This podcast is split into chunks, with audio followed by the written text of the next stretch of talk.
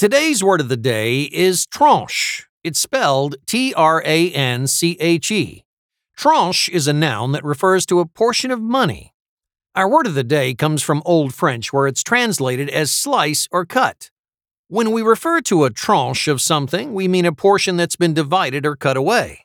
Tranche is typically used to refer to money. For example, Amanda's tranche of the profit came to $75. She was disappointed as she assumed her portion would be enough to pay this month's rent. Tranche is spelled T R A N C H E.